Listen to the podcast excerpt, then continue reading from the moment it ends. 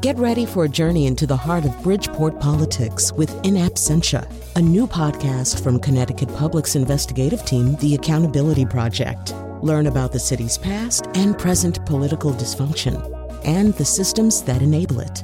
Tune in wherever you get your podcasts. Funding provided by Joe Zimmel and Valerie Friedman. Greetings, Silver Buffalo, the wisest of our tribe. Greetings, ambiguous wolf. I have climbed to the top of this mesa where you sit to ask you a great question. Butte. I beg pardon? It's technically a butte. Everybody gets this wrong. A mesa would be bigger. A butte is a small, flat elevation carved by the wind and rain from what used to be the mesa. Then what's a plateau? That's like when you're still dieting, but you're not losing weight anymore. Well, you are the wisest of our tribe. What is your question, ambiguous wolf? Well, uh, I don't feel exactly like a woman or like a man. That is the beauty of our tribal culture, little one. We see the two sexes as an evil creation of the white man. For millennia, we have known that other sexes exist. Well, for example, I like the Three Stooges, but I also like Ryan Reynolds rom coms. I love Ryan Reynolds, especially Definitely Maybe. I totally cried at the end when it turns out he's still in love with Isla Fisher. I mean, mainly it's just really good storytelling, and I have a lot of respect for that. And oh my god, Isla Fisher is smoking hot. I would totally tap that, bruh. All of what you say is understood and permitted, child, so you may go back to. But sometimes I just like to hang around all day in my sweats. You know, maybe watch an NFL game or some MMA, but turn down the volume and put on a Josh Groban CD or Los Lonely Boys. You know, but if it's raining, I might just read a Nicholas Sparks novel and you know listen to ZZ Top. The other day, don't tell anybody this. It was Sunday, and I made this Martha Stewart fudgy ice cream cake, and I ate almost the whole thing. And then I'm like, "Whoa, dude! I'm supposed to meet my frat brothers for burgers at the sports bar, so I gotta." You know, there's quite a line of people coming up the butte for my council. Basically, you're good. You're fine. I'm so sorry. I really went on, didn't I? Sorry. Do I apologize too much? Because I can also totally hold my feelings in, just press them. The down. exit is over there. Today on the show, we compare the way different cultures look at the third gender question. And now he'll announce his new gender tonight on Hell's Kitchen. Colin McEnroe. Yeah, actually, it's leaked out on social media a little bit. So we are going to talk about sort of what is often called called and. First of all, I should say that we are going to right away plunge into a thicket of terminology. There's just sort of a lot of words for what amounts to one gigantic question mark, which is how do we talk about gender and does it make sense to talk about it uh, as exclusively in dualistic dimorphic terms as we typically do. Um, and I think as this society changes and evolves, and I think within the last 10 years, we've really seen a lot of change on that question. What's interesting and what you may not know, what you may learn today, is that this isn't an especially modern question. I mean, it's really been around for a long time, and there are cultures in which that notion of third gender, fourth gender, uh, has have been embedded, embedded for a really long time. And in fact, humorous introduction notwithstanding, Native American cultures are a great example of this. It's just kind of all over the place, and from tribe to tribe to tribe, they have different, differently nuanced ways of looking at that. Uh, what does it mean to be exploring uh, third gender or maybe fourth gender questions? We've got a great lineup of guests here. Let me just tell you uh, about them. In just a minute, you're going to meet uh, Dr. Stephanie Budge. She's a visiting assistant professor at the University of Wisconsin Madison, a licensed psychologist who's researching uh, a lot on transgender issues. Right in studio with me, we have Dr. Joe Wenke, who is an LGBTQI activist, social critic, and author whose latest book is The Human Agenda Conversations about Sexual Orientation and Gender Identity.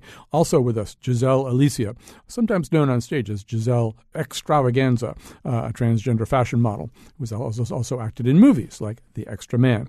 So, Dr. Joe Wenke, I'm going to begin with you. I don't want to get too bogged down in terminology, but there's a lot of terminology. There's there really there's the Q that means questioning. There's the I that can mean intersex. There's transgender. There's transsexual. There's I'm leaving some out right now. Is is there a pretty easy way to lay all this stuff out, or is it just so specific from person to person? Yeah, what I was trying to do in the book was to say, really, it's simple. We're all human beings, mm-hmm. and I know we get into the alphabet soup of LGBTQI, and there's even an A for asexual mm-hmm. or allies. We did, we did, that show. We did the asexual. Yeah, we could do that too. Mm. Uh, but the whole point of my book was to just really have conversations with people, to have them just sort of tell their stories, share their passions, their dreams, uh, what they want to accomplish in life, and to come out with some sort of common ground. And for that be the best way to communicate on these very complicated issues. But to your point, and uh, you know, we've been traveling around the country too, or just in Seattle um, with Aidan Key, who's in the book, who is is a transgender man who works with transgender children and families. When you talk about gender identity, you get a blank stare most of the time. People don't understand it. The irony to me is that it's obvious. It's like Poe's purloined letter that's hiding in plain sight. It's not just transgender people who have a transgender who have a gender identity. We all do, and it's just how we experience gender and how we communicate it. It's really that simple. And if you look at all the different kinds of men and women, it becomes kind of obvious. But to your point earlier, we don't tend to look at it that way. Everybody's bucketed. You're a man, you're a woman, and you're supposed to behave in certain ways. And if you don't, then you may get negative reactions and negative feedback. Giselle, there are times in your life probably where you have to uh, fill in a box, check a box or something. You know, you're a Department of Motor Vehicles or something, and it asks what your sex is, what your gender is. First of all, is that a moment you would simply rather not ever have to experience, or do you have an answer to that question? Well, to me, I it doesn't bother me because I always check the female box. You know, that's what I actually would like to do. I personally would not want a transgendered box, but that's not for me to say. That's just my own personal, uh, you know, what what I would want. Mm-hmm. So, um, no, actually, it doesn't bother me. No. Well, do, would you, would you want there to be no box at all? In other words, and I don't mean just at the Department of Motor Vehicles, but I mean, do you think we, would be living in a better world if in fact male and female weren't particularly operative terms, or do you really like um, identifying as as a female so much that you'd hate to hear the term go away? Well, I don't want to hear the term go away, but you know, I think we probably would be able to live in a better world without the boxes. You know, that way no one can really discriminate against you for being male or female. But I, I, as I said, I don't have an issue with checking the box, mm. but I always check female. But there's a problem with the passport uh, situation because they actually don't allow you to check female unless you have a gender reassignment surgery, and that to me is, is really a problem because I want my passport to say female. Okay, I okay. Now I have to ask this uh, a question that I, um, how how would this ever come up? In other words, if I were a uh, gate agent or TSI person or whatever, uh, and you came walking up, you look like a woman to me. I wouldn't even occur to me that if it said if you said woman on your passport. I mean, how why did how does this ever become a problem? Well, it becomes a problem because you know people exactly that. Um, you go up to the TSA agents or, or, whoever is handling your passport. They see you, they they act surprised or they're shocked, depending on you know wh- whatever you're present, what whatever uh, gender you're presenting.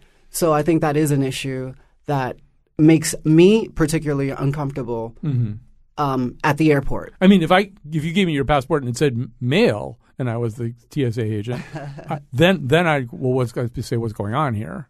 But it seems to me, why can't you just check it as female? In other words, who's going to? Is it because there's sort of a paper trail of you as a man going back to your birth certificate? Is that why it can't say female on your passport? I, I, that's what I'm guessing, but um, I have no idea because my state ID at the state office at the DMV in New York City, they were able to to uh, put female, and the guy just asked me. I don't know if he was being nice or if that was just you know the law or whatever, but he did ask me would I prefer uh, for him to put me down as because it was it said male. So he said, "I'm sure you don't want to be put down as male," because he looked at me and he said, "So you know what? We're going to put you down as female." But I did go to the passport uh, place, and they denied me to check female. And um, yeah. Oh, Dr. Joe Wenke, am I mm-hmm. taking us down a blind alley uh, and just getting too bogged down in how the bureaucracy identifies anybody on a passport or a driver's license? Or is that an important question to s- so many of the people that you've talked to? Uh, it's an important question because it's just one of the things that reflects discrimination. Why can't we identify the way that we experience ourselves, right? I mean, I, there was a story in the news about a year ago, maybe you saw this. It was like in North Carolina, South Carolina, and a teenage uh, I will say boy was still identifying as boy, showed up at motor vehicle with makeup on and would, was not given a license because he was told he was in disguise. Mm-hmm. So we're constantly encountering these buckets and these decisions. So, so, for example, I'm sort of identifying as androgynous. And about six months ago, Midtown Manhattan, I'm standing in the line at Starbucks, 10 feet away, and the person behind the counter says, You're next, ma'am. And I walk up to the cash register and without skipping a beat, then says, What would you like, sir? Mm-hmm. So there's this sir and madam thing going on. You had a 50% chance of being right. That, that is correct. But, you know, I really look at it as uh, it's all on a spectrum, and we just have these two simplistic words to identify people. And it, I think it would be better if the whole thing were blown up. In, you know, we we don't we're not having anybody on the show today making the opposite case, uh, and I'm trying to think how I would make the opposite case if I wanted to play devil's advocate here. I guess the opposite case I would make is that ultimately we have to uh, the society has some kind of compelling interest, kind of understanding who people are, what their functions are, what kinds of benefits they might be eligible to uh, for based on on uh, their gender or sex. Although the more I talk, the more I think there really right. is no compelling reason, is well, there? So here's the point: uh, statements of identity are self-validating. Nobody has the moral or legal standing to say you're not who you say you are. And I forget whether Andrew Solomon said this when I was talking to him, or I did. But there's this phrase, the tautology of identity, right? We are who we say we are, and you know that should be accepted, but it is not in so many uh, situations in life. Um, so Giselle, just kind of sketch out your story for us. What what what has your journey been in this way? Um, well, my journey started at the age of 15 uh, when I came out uh, of the closet to my mother. I, I, started going down downtown where there were other people like me. So I went to a center and uh, uh found a support uh, a support group um, which was the Harvey Milk School, the Hetrick Martin Institute, and I started uh, going there, and then that's where I started my journey at the age of fifteen, and and I came out to my mother before when, I went. Now, when you say came out, did you come out as a gay boy or man, yes. or as opposed to somebody who was going to be transgendered? I came out as a gay male yeah. to my mother, and I, I, told my mother that I was gay, not transgender. Transgender came uh, two years after I came out of the closet as a gay boy. Mm-hmm. And and I don't know. Is is there a way that you could describe the the the stirrings of that revelation? In other words, you know, maybe you knew for quite a few years that you, that you at least thought of yourself as gay. You could look around and see maybe other gay people see the notion of homosexuality and what that meant. But then two years later, you're thinking something else. What's the something else that you're thinking? Um, well, the something else was uh, when I actually witnessed that there was transgender uh, people in existence. I didn't know that. Mm. And uh, when I was a child, I, I realized that I was uh, different because I was just attracted to boys. I was attracted to girls too. As a child, I was attracted to uh, to to to little girls. But I think the boy uh, attraction just overwhelmed the girl attraction, and I just became completely into men. And I felt like an outcast because no one around me was talking about, you know, boys liking boys. Everything was uh, you have to like girls, and so I was very confused. And I my first transgender experience that I believe that I had was was as a child because I used to play house with my cousin and I used to be the mother and he used to be the father and I used to dress up in like my mom's heels and wear uh, lipstick. So I did have the transgender. I had transgender feelings as a child. Um and and if it's, it's, none of my business really, but you're here on the radio show. So who are you attract? You now, we, I should say, it's too bad this is radio. You're very beautiful. You're a model. I would hire you to be a model. But who are you attracted to men still? Yes, I'm very attracted to men still. Yes. Um, and so um, I mean, that's what sort of makes all, all of this so complicated. I find women beautiful, absolutely yeah. gorgeous, but I'm not attracted to women sexually. And when you do modeling assignments, do you just get hired straight out as a female model, or? I used to. I don't anymore because of uh, the outing of the transgender models now. Um, it's very prominent in the mainstream now with uh, Lea T, with Andre Pajevic, Andreja now, I'm sorry, Pajevic. And, uh, you know, I've been uh, before when I first started, I they told me not to tell people, hmm. but they knew who were hiring, but they would just hire me and shoot me. But now, it's it's it's very big. I was in Vogue, I was in Vanity Fair, I was in uh, a Barney's campaign, which uh, featured 17 transgendered models. So it's out there now, and it's it's a good thing in the fashion industry to be transgender now. Um, I am going to do a very poor job of articulating kind of some of the opposition points here because the more I think of this, the more I think I sort of agree with Dr. Joe Wenke and that, that so much of this seems socially constructed or at least um, socially um, um, socially disappearable anyway. I mean that we could we, we could get rid of it as easily as keep it. But we do have a call coming in here from. Did you want to say something first? Or? Well, I wanted to say, following up on that, one thing I learned in my book, talking to Aidan Key, that I just mentioned before. He works out of Children's Hospital in Seattle, mm-hmm. right? There are some children who identify as transgender. He says right after they can speak. Mm-hmm. More typically, he works with kids who are five or six years old. Now, this is very, very new. These are parents who go to him and to others for support he finds when these little kids get support, they're perfectly fine. So, you know, a, a, a, biological male identifying as a female at age five, there's no just you know dysphoria or gender identity disorder. They're perfectly fine. Then when they go to school, all hell breaks loose. Mm-hmm.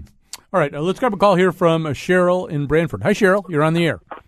Hi. How are you? Good. My my issue is, you know, I I have a problem, and a lot of people I know have a problem with when a transgender person makes these blanket statements about, you know, when I go to the airport, you know, I feel like a woman, I am a woman, and they associate me with a man. You know, the thing is, is that I know that this is a very, very difficult thing for some people to swallow, but there are rules, and the rule is that if I'm a woman, I'm a woman, and if I'm a man, I'm a man. And if I'm a dog, I'm a dog, and if I'm a cat, I'm a cat. But where does that where does that rule come from? Uh, no, that whole gender reassignment thing is there for a reason. I mean, especially now with all of the nonsense we have at the airports with terrorists, we don't we don't know who anybody is. Let alone now we we don't know who anybody is if it's a male or a woman with the bomb because somebody needed to get their their self stroked because they need to be called uh, Sally when their name is Sam. All right, so that that certainly uh, that certainly counts as an opposition call. I just want to go back to something you said before at the beginning, though, um, Cheryl. Cheryl, Cheryl, would you mind if I just asked you a question, or are you just going to lecture? Um, it's not lecture. It's just that. God. I know, but I wanted to ask you a question about something that you said. Are you able to answer a question about something that you said? Yes, I am. You said there are rules. Uh, where do those rules come from? Oh my God. Um, let's see we have a boys girls boys room, a boys bathroom, and a girls bathroom. So the rules are, but but that's a, that's not where the rules come from. They're not made in the bathroom, are they? No, the thing is though, if you if you want to be a so if you want to be identified as a female, hmm. then get the surgery. Well, no, okay, okay. Though this is an interesting point. This is a, a great place to stop, and I'm going to um, put Cheryl on hold for a second here. And so, and I'm, I think we should go to Giselle here on, on, for a second on this too, because uh, there's a couple of interesting things that have come up. One of them is the bathroom, which I forgot to bring up. To I, the bathroom always comes up, but anyway. But there's also this kind of thing, and I'm sure you've heard what she's saying right now is if you want to be a woman, then you have to have the lower surgery, uh, right? I mean, that's that's like a thing that people I think say. that is one of the most ridiculous statements I've ever heard because. Oh, you all right, uh, Cheryl? We are going to let because people talk. being transgender does not necessarily mean that you have to go underneath a knife to be something that you are. Why do you need to go underneath a knife for surgery to be something that you are internally? That just doesn't make any sense. A cosmetic surgery or, or, or, a re- sexually reassignment surgery is going to change who you are. It is not. You are who you are for who you are inside. And the whole world is not black and white. It's not only about women and men. This whole world has a range of different types of people, and that is quite evident just with nature itself. There are people that are born with two sexes. So, what do we do with tr- uh, transgender women that look extremely feminine? And cannot use the uh, the women's bathroom and going to use the males uh, the male bathroom. Believe me, I did that before, and it caused a scene and a scandal, and it was not a very pretty sight, and it was actually very dangerous for me. Yeah. These people try to use the fact that these people could be predators, that these people could be terrorists. That is not an excuse. No, I don't think that is either, and I don't think you should be using the men's bathroom either. I, that would cause a lot of trouble. Um, right. So, but you know, Joe what she's talking about is something that I've heard before, and it's almost kind of a price of admission argument, right? Yeah. If you want to be admitted to women, to the race of women from the race of men, there's a price of, of, admission, and part of that price of admission is sexual reassignment surgery, is the so called lower surgery. Okay, look, here's the problem. The two buckets of male and female ignore facts. Gender identity can be explained very simply in, in, in the following way. You, know, you have biological gender, and you're assigned that based on, to uh, the caller's point, whether you have a penis or a vagina. Most people's gender identity is aligned with their biological gender, but it is a fact that it is not the case with some people.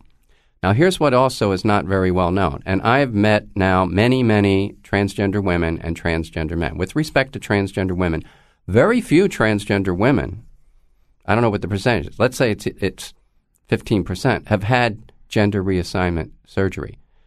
To, to, to say in a totalitarian way, if you want to identify as a woman, you better cut your penis off, is, is outrageous uh, that is a very personal decision. And the fact that most people don't recognize is that most transgender women do not feel compelled to do that, do not want to do that.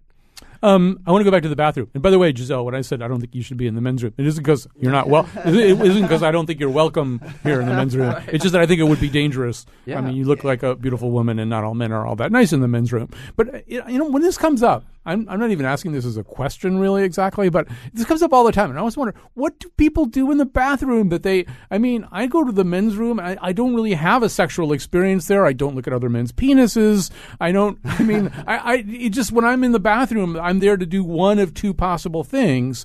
And neither one of them involves my sexual identity very much you know and, and i'm just always fascinated. I mean do you understand why, why do people get so overwrought about the bathroom? Well i think that a lot of people get bent out of shape because they believe that um, they're predators. I think they believe that trans- some transgender people could be predators or they could just be going. I think that's the only excuse that I can really think about that somebody would really have an issue with a transgender person use, using the using the bathroom. But I think that's ridiculous. That's like saying all transgender people are predators. That's like to me that's not an argument. I've tried I've used the bathroom before, the boys' bathroom, and as I said, it was not a pretty sight. Like all the men in there went crazy. It was like almost like I was being sexually harassed yeah. by everybody. Yeah, no, that's it. Just doesn't seem like a good idea. Yeah, all right. No. So we're going to take a quick break here. I, I, I do want to. One of the focuses of our show today, and we're going to transition towards it now, is how this works out in other cultures. I mean, really, you know, we're not the only culture uh, to experience this, and other cultures have very interesting ways of dealing with it.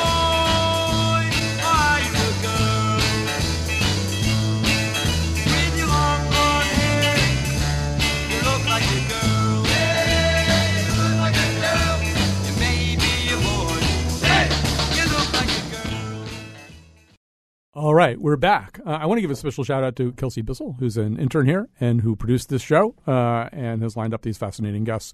Has done a great job uh, making this real. So, uh, joining us now, we've been talking to Giselle Alicia, sometimes known as Giselle Xtravaganza, and to Dr. Joe Wenke, and now in, um, I guess, in Wisconsin, probably. Yes, by, via Wisconsin Public Radio.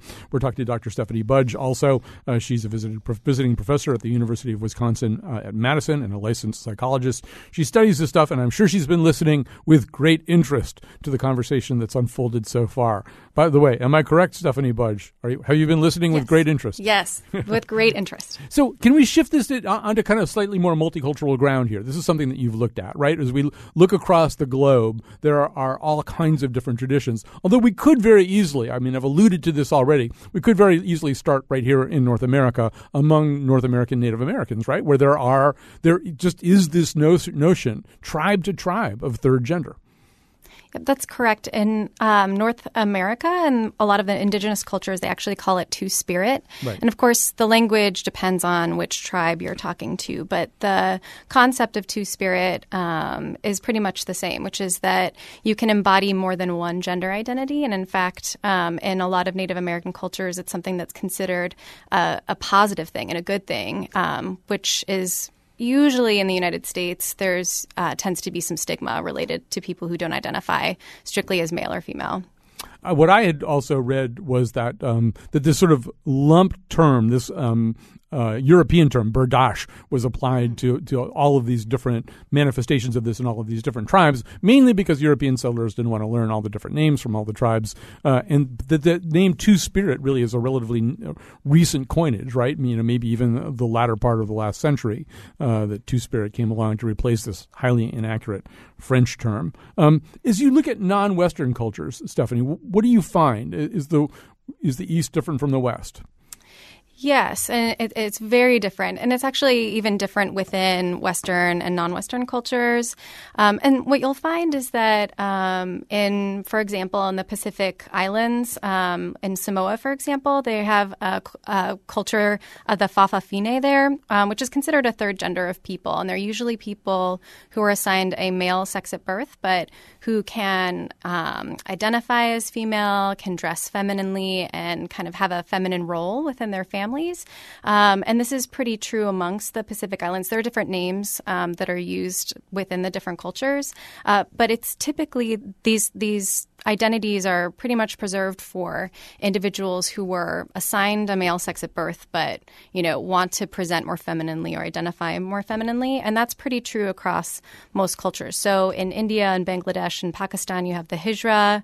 Um, then also in Thailand, you have the kathoey, or we we know them a little bit more um, in lay terms as lady boys. So you know, depending on where you are in different parts of the world, you'll hear, hear different terminologies, but pretty much you'll hear um, mostly people talking about uh, people who were assigned male at birth. Um, we don't really have a lot of information about uh, people who are you know raised as girls and who then you know identify as as men later on. Yeah, the the Hijra in India might be the largest community uh, of third gender people. I mean, one estimate is between five and six million uh, people mm-hmm. in, in, India are Hijra. Some of that is just because there's a lot of people in India.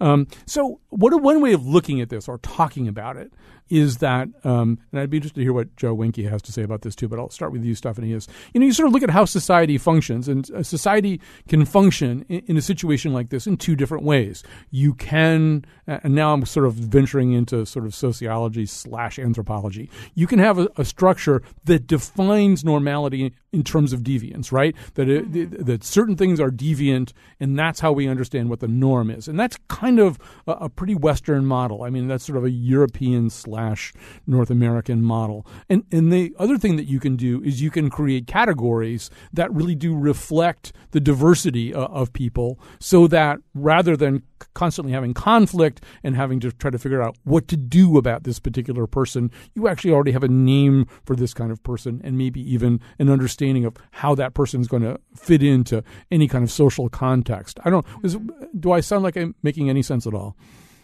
Yes, and and I think that at least what I'll add to that is that even though we have terms, especially in a lot of the non-Western cultures that I've been talking about, that there are term that there are terms for uh, folks who maybe we would call trans or transgender here in the United States. Um, that in a lot of these cultures, these groups of people, you're talking about, you know, making sure that there are maybe identity categories and there are deviations, but that a lot of these groups of folks are still um, not considered to be um, normal. I'm, I'm, I'm using air quotes, but you can't see me because I'm on the radio. But they're, you know, the, but that the Hijra, for example, are still considered uh, lesser than. Um, and the same thing with the Kathoey in, in Thailand, that there are specific occupations that um, that they're supposed to have, um, and it, it's still seems like there's a class based system um, and some stigma that, that are related to these categories. There are a couple of cultures where that's not the case, but um, in general, that seems to be true uh, across the board. We've got some call, uh, people still calling in, and I want to, by the way, um, Joe Wenke, go back to you on mm-hmm. the uh, case of the uh, Hawaiian person who yes. I know you've interviewed. But before we do that, let's just grab a few calls here, just so people don't feel neglected. Here's Max in Hartford. Hi, Max. Hi, how are you doing, Colin? Just fine.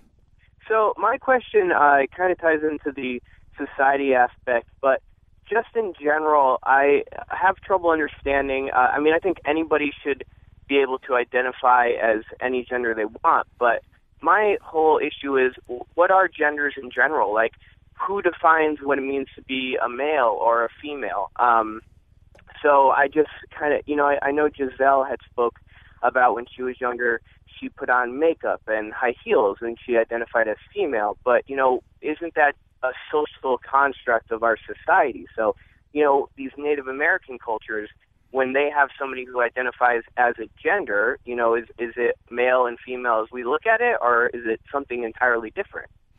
Yeah. Um, well, that's a that's sort of a big question with a lot of different parts to it. Um, does anybody want to break off a? Go ahead. Yeah, yeah. I mean, uh, I think it is a very complicated question. If I just go to uh, Hina Wong-Kalu, the Hawaiian uh, transgender person who's in my book, she presents as a woman, but defines herself by using the term mahu, which, if I'm not mistaken, was originally a pejorative term used to describe transvestites in Hawaii. But she now is reclaiming that term much in the way that the word queer is reclaimed to say that she feels that she sort of floats between the male and the female binary. Now, when we're talking about who defines all of this stuff, well, the world defines it. It gets defined in your family and then in the school, in the neighborhood, and uh, it's very restrictive.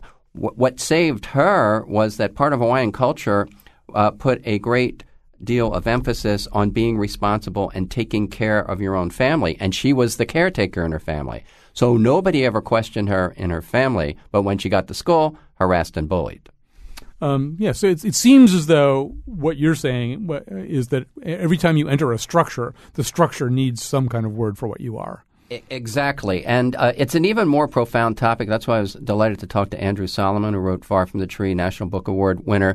He looks at a lot of different categories of difference, right? Many of which are disorder. So you're deaf, you're a dwarf, you're schizophrenic, uh, you're transgender, which is not a disorder. And what he finds, and he's talking to these people and their families, is that difference making elements are what define us, right?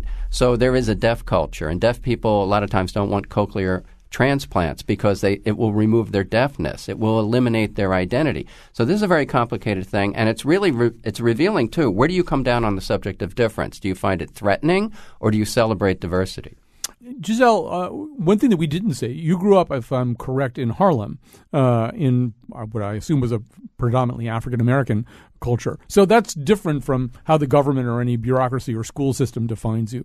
How did that particular culture deal with who you are, who you wanted to be?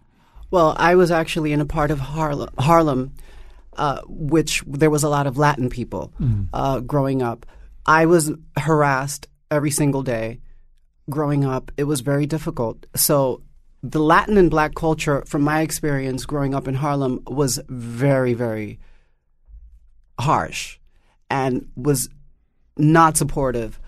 And so I was harassed. A lot of my friends that are happen to be Latin and black um, were harassed throughout their whole lives in their neighborhoods too. So that culture is not very um, kind to uh, you know people that are different. Stephanie, one thing we also haven't talked about is sort of what what the sort of the official state of psychology is on all this. Uh, you know, not only what the DSM says uh, about any of this, but but sort of even to whatever extent psychology is able to speak institutionally in some other way. Are is this? I mean, certainly 10, 20 years ago, a lot of this would have been considered some kind of disorder. Is it still considered some kind of disorder? It is, and that's so it's considered a disorder in both the Diagnostic and Statistical Manual, which is the DSM. That's the the manual that we use as psychologists and psychiatrists to diagnose, but also the International Diagnostic System still considers it a, a mental disorder. So in the DSM, it's called um, gender dysphoria. So they took the word disorder out of the newest version, but it's still considered a disorder if you read the criteria that are included in it. Uh, it's no you are no longer considered to have the mental disorder once you have transition. So you can p- specify post transition. There's some controversy of um, within the field of psychology and also in medicine about what transition means, or you know, can you be you know post some type of identity? Um, and there's a lot of controversy within the field about including it, continuing to include it as a diagnosis. I'm on the end as a psychologist and somebody who works with transgender clients. Um, I'm on the spectrum of not of it not being a disorder, but that's how it's classified currently. Although I would assume that it does help people get certain services. Um, that I mean, counseling mm-hmm. services, or I mean, would it increase your eligibility for certain things that might be desirable? Yes, and so this is where it's complicated is that there was some debate about whether or not they should include it in the new version of the DSM. Um, the reason why it was kept in ultimately is because you need to have some type of diagnosis in order to get um, medically necessary treatment. So if you want to get any type of hormone replacement therapy or any type of gender reassignment surgery, you have to have some type of diagnosis right now in the system the way that it currently is to be able to get that. So part of the debate was was that there needed to be some type of diagnosis in order for trans folks to get medically necessary treatment. I mean, personally, I think that we just haven't gotten far enough in terms of thinking creatively about how to get medically necessary treatment without something, you know, without it being a mental disorder. Um, but we're not that far yet. Yeah. All right, we've got some kind of record for phone calls here. I do want to grab get a few calls on the air here. A lot of people want to call up and talk about this. Here's uh, Amy in West Hartford. Hi, Amy. Hi, I was um, calling in because I have a child who is eight years old. He's a boy, and his interests have always been what people classify as female. His favorite color was always pink. And since he was in preschool, up till this day now, he still tells me this regularly on the playground. You know, kids don't, kids ask him, they'll say to him, Are you a boy or a girl? Because, you know, you're always wearing pink. And he'll always say, Well, uh, I'm a boy, but I like pink. And I feel like, well, it causes him a lot of anxiety, obviously, but I also feel like, um, you know, like he's very, it makes him very confused. And that it's interesting because I think that wrapped into the question of gender assignment is also a lot of social constructs of what gender means. And so I feel like even at eight, he's struggling because people call him girl sometimes. I'll say, oh, you can tell him you're a boy. And I'll say, no, I'm happy they called me a girl. And so it's it's kind of interesting because I feel like we, we we box our kids in, and only when they're older they get a chance, you know, to kind of feel like a freedom of gender. And I wish that there was more work done to try to open that up at a younger age for kids. Amy, is it just the color pink, or does he identify female in other ways? Well, when he was little, his favorite things were princesses, mm-hmm. and um, in the house he'll wear um, like like nightgowns, and he really likes doing that. Um, but, and when he was again for his birthday party when he turned four, he wanted a princess party, and we went to the place. They had all the costumes out, and he chose the most um, beautiful, elegant Belle costume that he could choose. mm. um, you know, but I feel like what's happened with him at least is, and it's interesting, is that I feel like he feels the social um, pressure, and it mm. started at age four. Um, you know, so that what we see is that although at home he'll ask me to buy him like a nightgown, and I'm very accepting, obviously, of who he is, so I'm fine with that. But I don't think he would ever wear that out. But then we were at Disneyland this year, and he commented on all the, littler boys who were in princess costumes and how cool that was. Okay, you know what? We're going to take a break here, and maybe um, some of our guests can react to this a little bit. So stay listening. I, I have to before we before you play any music, though, I, I, just there's a great song, Amy, that you might even want to track down. It's by Dar Williams. I should have thought of it for today's show. It's called "When I Was a Boy." You know the song, song I'm talking about, Wolfie. Dar Williams sings about how when she was little, she could be a boy, and that she could be Peter Pan, she could be all these things. And in the song, she meets a man who begins to talk to her about when he was a girl. Uh, that when he was young, he was allowed to be a girl in certain ways. And it is it, it's a it's a song that will bring you to tears. It kind of is about the kind of shaping that you're describing. We'll uh, take a little break. We'll come back. We'll talk more to our guests, and we'll react to Amy's phone call. God had got it wrong. I was a prisoner of gender. The model had a flaw. Return to sender, senorita, not senor.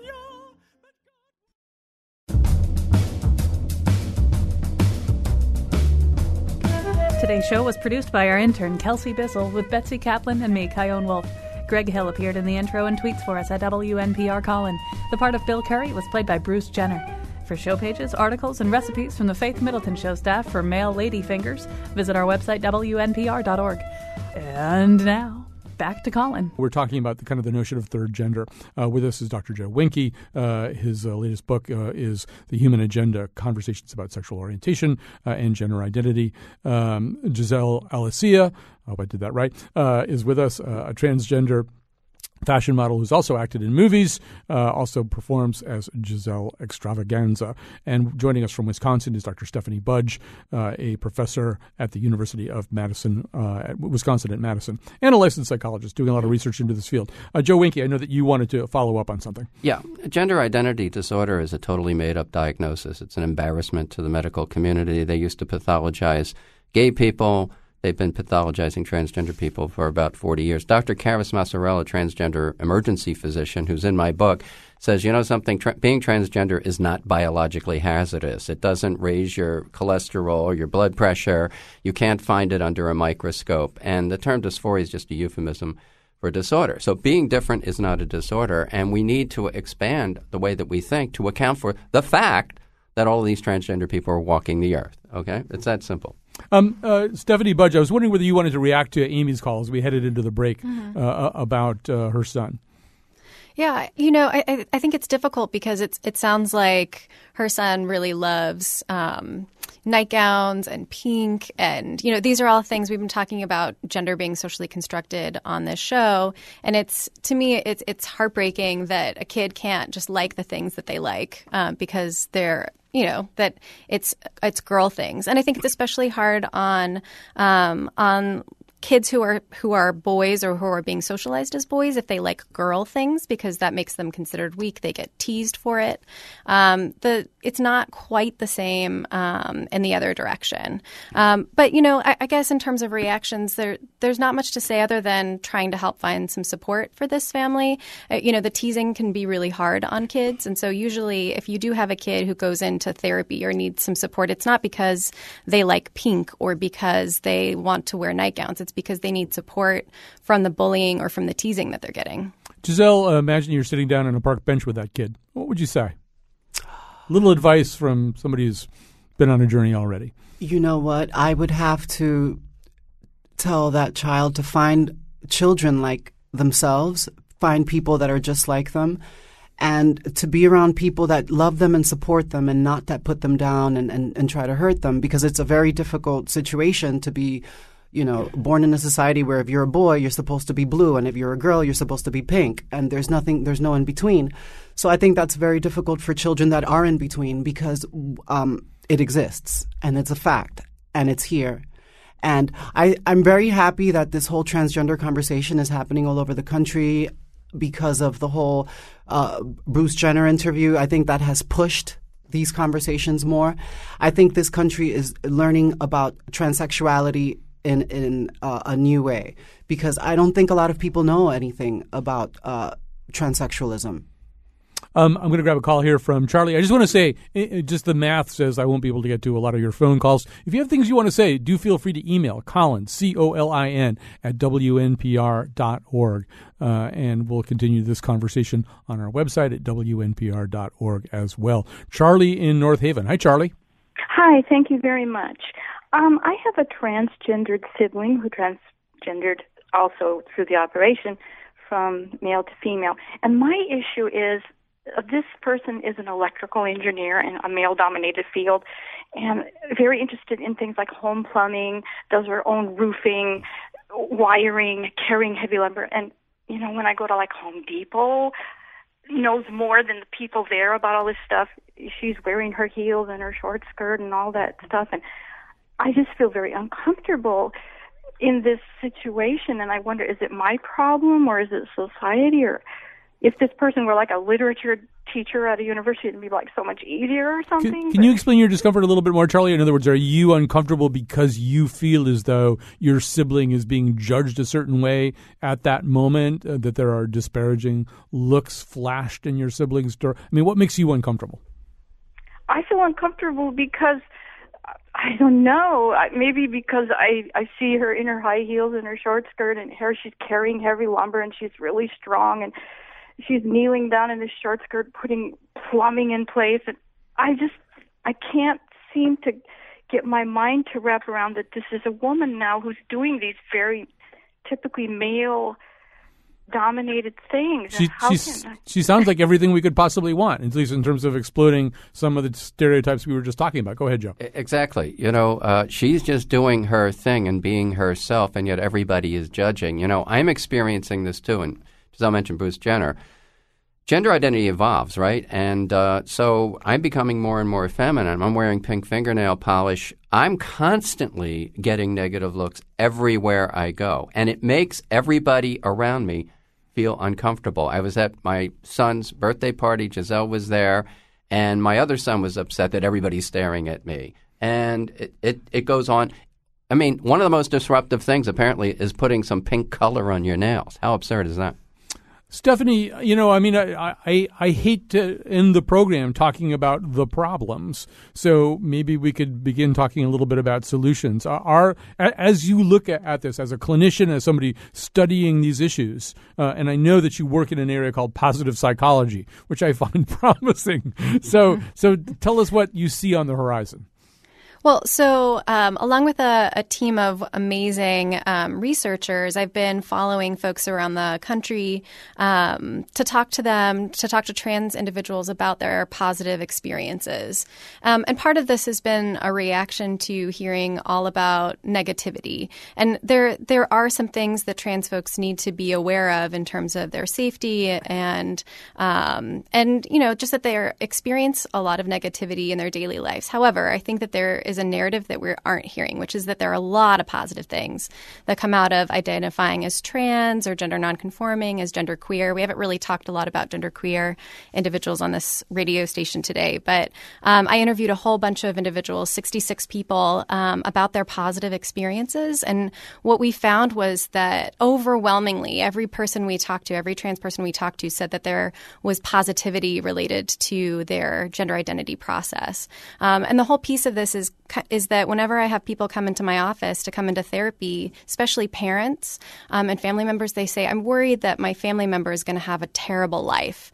Um, and I really wanted to flip that on its head because that's not what I was seeing as a therapist. I mean, I was seeing some hardship and some difficulty that people were working through, but I saw a lot of happiness and a lot of authenticity and pride um, in their process. And I think you can hear about people talking about that too in popular culture and in the media that you see that people just seem to have a lot of relief um, from the process. And I can talk about some of our results if that would be useful.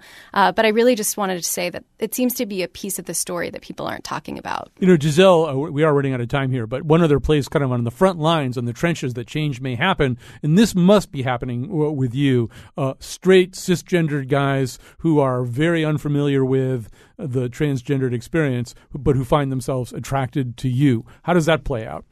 Well, that actually happens uh, a lot of times to me. Um, but the thing about me is that I'm ex- I'm I'm extremely honest with people that I meet. I always let them know that I'm transgender, and I have met a lot of guys I did not know. We have a conversation. Uh, you know, they they they would get me a drink, or you know, we would uh, just in a social environment just make conversation. But if they want to take it a step further, I don't do that mm. before letting them know the truth, or I didn't used to do that because I think it's very important to be safe and to be honest with people. That's the thing. I'm not trying to be something that I'm not. I'm just trying to be who I am and what I am. And I am a different being. I'm not male and I'm not female. I'm transgender. And I let people know that all the time. Do you think their attitudes change as a result when, when they learn that you're transgender? I mean, do you think it's possible that their attitudes towards tr- transgenderism transform positively? Now I see this human being whom I, I like. Yes, I've had many positive reactions. Actually, a lot of men, I'm not going to say men are evil because they're not. A lot of men were actually very nice and supportive.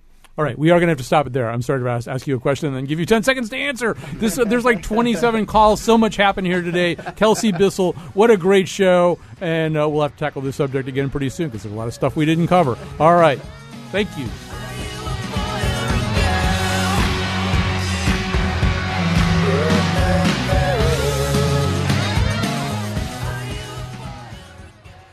Okay, got it. Gender is who you go to bed as, and sexuality is who you go to bed with. And bronies are men, people who they, uh, I think we have some more shows to do on this stuff.